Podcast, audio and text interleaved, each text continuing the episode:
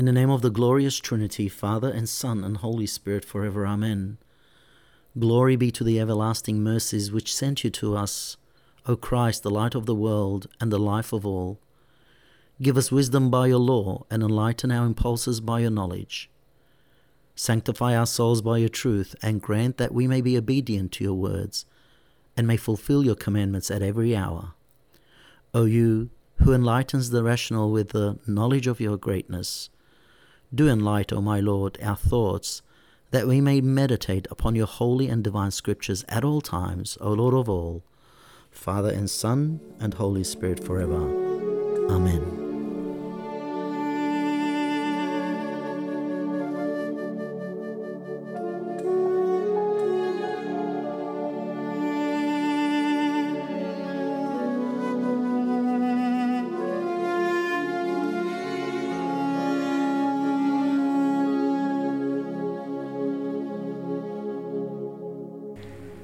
Double Edged Sword, a Christian podcast ministry presented by Father Gennard Lazar. Father Gennard is a parish priest of the Mud Adda Parish of the Syrian Church of the East in Turlock, California. Here's Father Gennard. A blessed 2023 to you all, my dear beloved brothers and sisters in Christ, and I welcome you to this first episode for this new year. Let me start with Proverbs chapter 16, verse 9. The heart of a man plans his ways, and the Lord God orders his steps. That is, when we set plans or New Year's resolutions in our hearts and minds, and sometimes minds are also referred to as hearts. Uh, however, as faithful Christians who truly, strongly, wholeheartedly, and undoubtedly hope in the Lord from our whole heart and do not trust upon the wisdom of our soul, that is our own, according to Proverbs 3 5, we set all our plans and we relinquish all our plans for the Lord to set them in order, to put order in our plans. We relinquish our paths, our steps, to our resolutions, to the order of the Lord's will, the order of His arrangements, how He pleases that our resolutions come to fruition according to His will and not ours, according to His ways and not ours, and according to His timing and not ours. And that's regardless of what we have set in our hearts and our, in our minds, be it our life and relationship with God, our Almighty Creator, and His Son, our Lord Jesus Christ, and His Holy Spirit, our Sanctifier, or also our life on earth and all that we encounter on it. Health, wealth, career, relationships, the ups, the downs, the rounds, the, the circles, the squares, and whatever we may face. Many may have already committed to their New Year's resolutions, but um, in this uh, episode, I'd like to maybe suggest or or give you some supplementary resolutions to think about and maybe even practice and put in practice and by the will of God, or set them at the will of God so that He can place them in order. You see, as Christians, we are called to worship, we are called to honor, and to be obedient to God. Now, that's faith. Faith is not something that moves us emotionally because emotions change. Emotions are up, emotions are down. Emotions can really do your mind in. Faith is being obedient to worship and to honor God. Now, as true Christians, we are called to seek God, to look for God, meaning His will, His grace, His mercy, His kindness, His blessings, His directions. As Christians, while we are on earth, we are to seek the kingdom of God and his righteousness, which is what Jesus commands in Matthew 6:33. Not so much the location of the kingdom of God or its state of being, but rather its requirements, its prerequisites for entering into this kingdom of God or the kingdom of heaven. Well, if we ask how, what is the key to that? The greatest sermon in the history of the world, past, present, and certainly the future, given on the mountain by the one and only, notice the definite article, not just one and only, the one and only, Jesus Christ, the Son of God, who revealed and made known God to us, the true God. He gives us the key to seeking God, that is, becoming citizens of the kingdom of God or the kingdom of heaven. And the key in Matthew 5 3 is spiritual poverty. Let's seek that, beloved. Let that be our New Year's resolution to be bankrupt spiritually. And we're going to talk about that. Blessed are the poor in spirit, or let me let me let me quote that in the in the Peshitta version. Blessed by the Spirit are the poor. So blessed are the poor in spirit because theirs is the kingdom of heaven or the kingdom of God. But we may ask in what respects or what aspects of poverty. Mar Ishodad, bishop of Hadatha in Assyria, circa 8050 AD, quotes Mar Theodore of Mopsuestia, who was a Christian theologian and he was renowned in the interpretation of scriptures, lived between 350 and 425, writes this He calls poor in spirit those who are not uplifted in their thoughts because of their righteousness, or because of their riches, or because of their wisdom, but are gentle and humble. There it is, New Year's resolution gentle and humble. He goes on, because with the passion of pride, Satan become at the first, began at the first. By it he raised, so that means he had pride. By it he raised his heel against the Creator, and by it he demanded respect, reverence from his associates, and because of this, he fell like lightning from heaven. And he continues, Our Redeemer justly cleanses this passion first by means of contempt or dislike, disapproval of oneself, and humility of mind.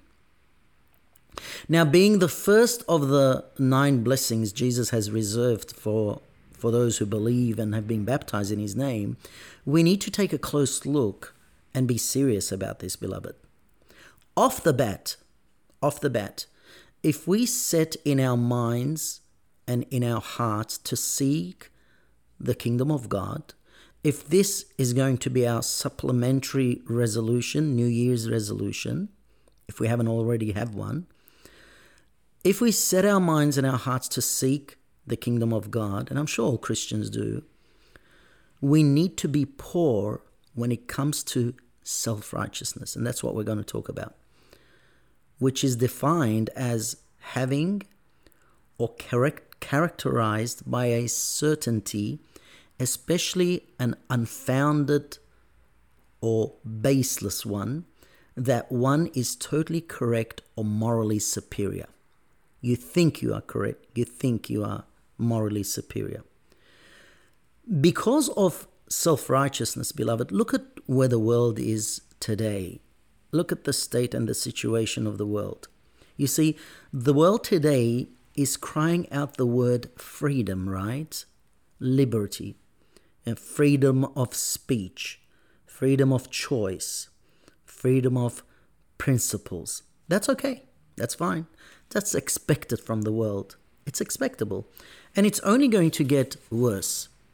And you know why the world is where it is at?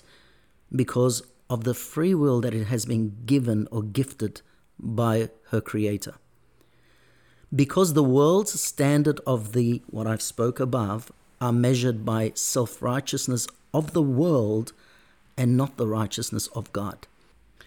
But not so with Christians, beloved. We've been called, according to Galatians chapter 5, verse 3, as children of God, as faithful Christians of God. We've been called to liberty. We have free will. But Paul goes on to say, only let, let not your free will be an opportunity of the flesh but you should be serving one another by love. So let's take the freedom of speech that everyone is um, echoing in the world, and I'm free to say whatever I please, regardless of how harm or what it causes, the damage that it may cause. You know, the freedom of speech we do have, yes, from God, but we need to be very careful what we utter in speech.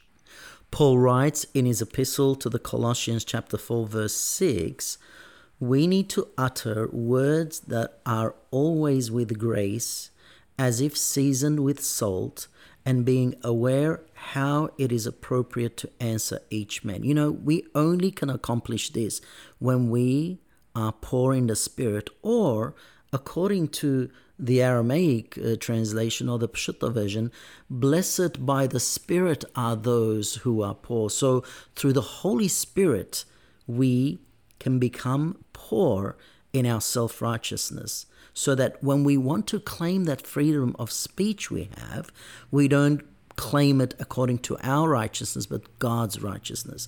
And God's righteousness and truth and holiness is telling us in the scriptures that we need to be careful what we say.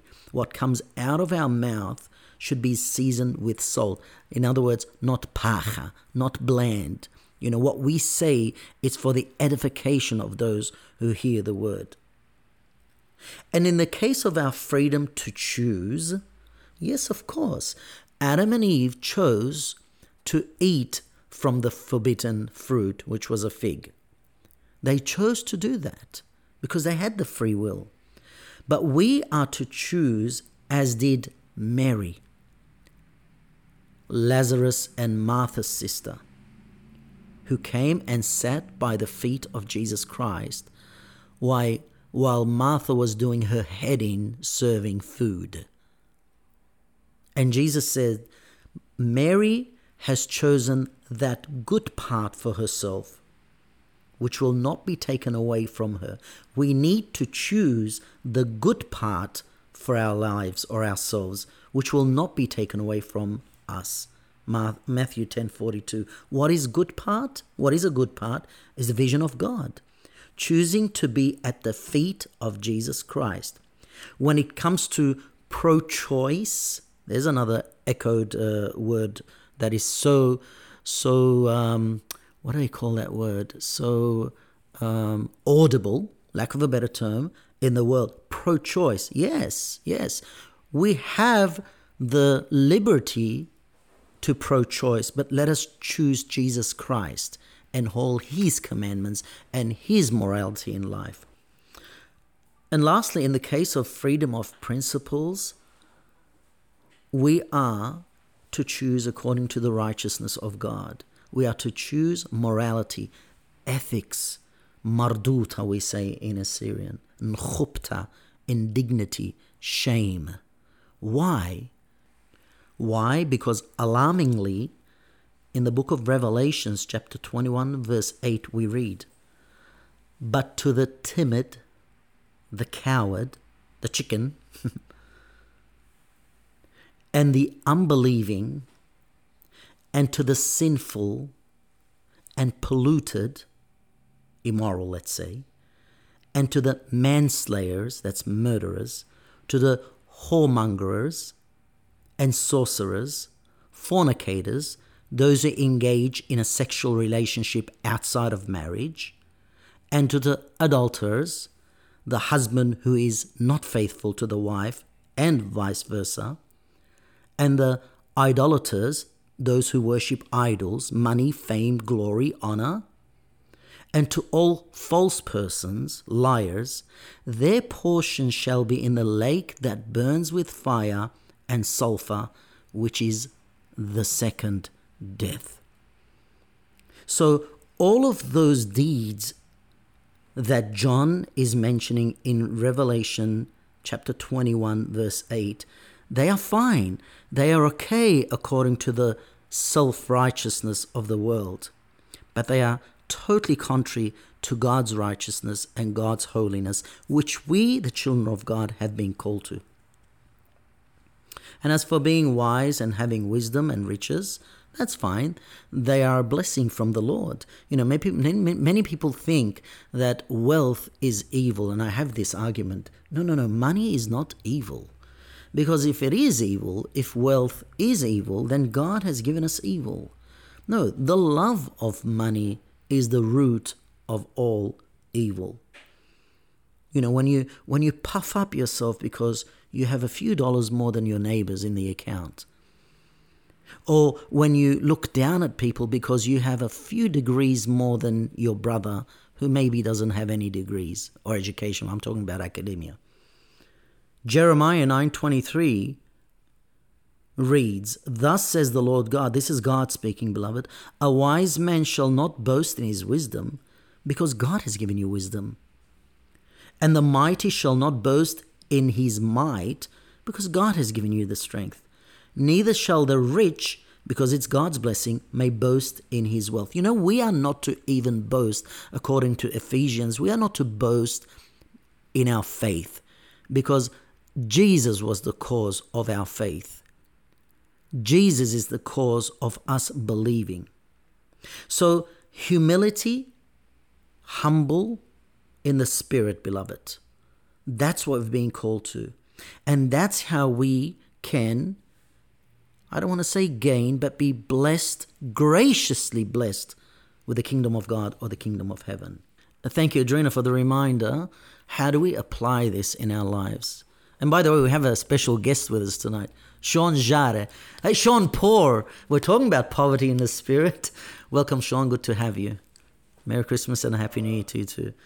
Um, how do we apply this? Yeah, that's that's a very question. Well, I think the the verse says it all by the Spirit, by the power of the Holy Spirit.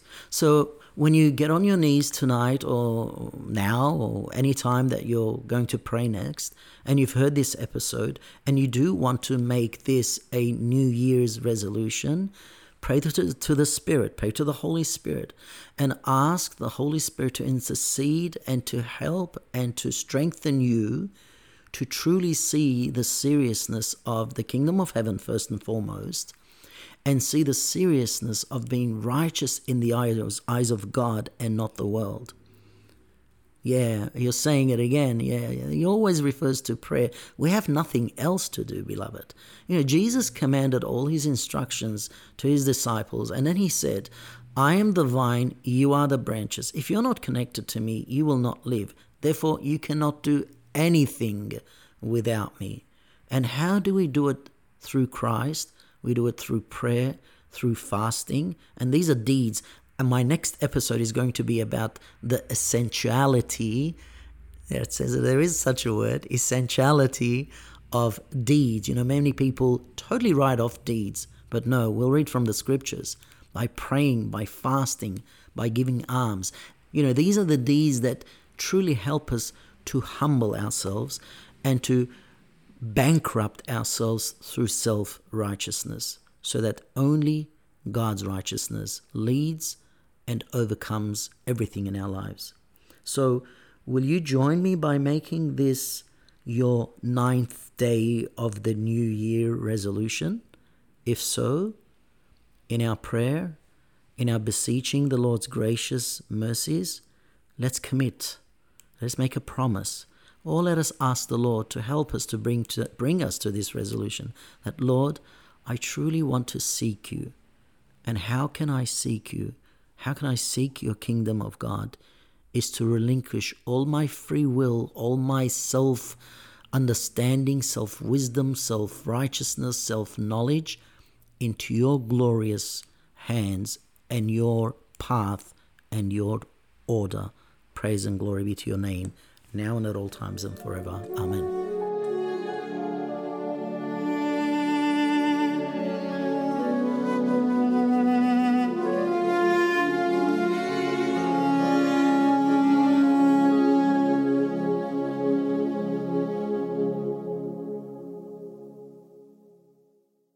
One last thing, please also don't forget to rate and review this podcast and share with your friends and family. If you'd like to suggest future episodes or give us detailed feedback, please visit the link in the description or on our Instagram, linktr.ee forward slash double edged sword. God bless you all.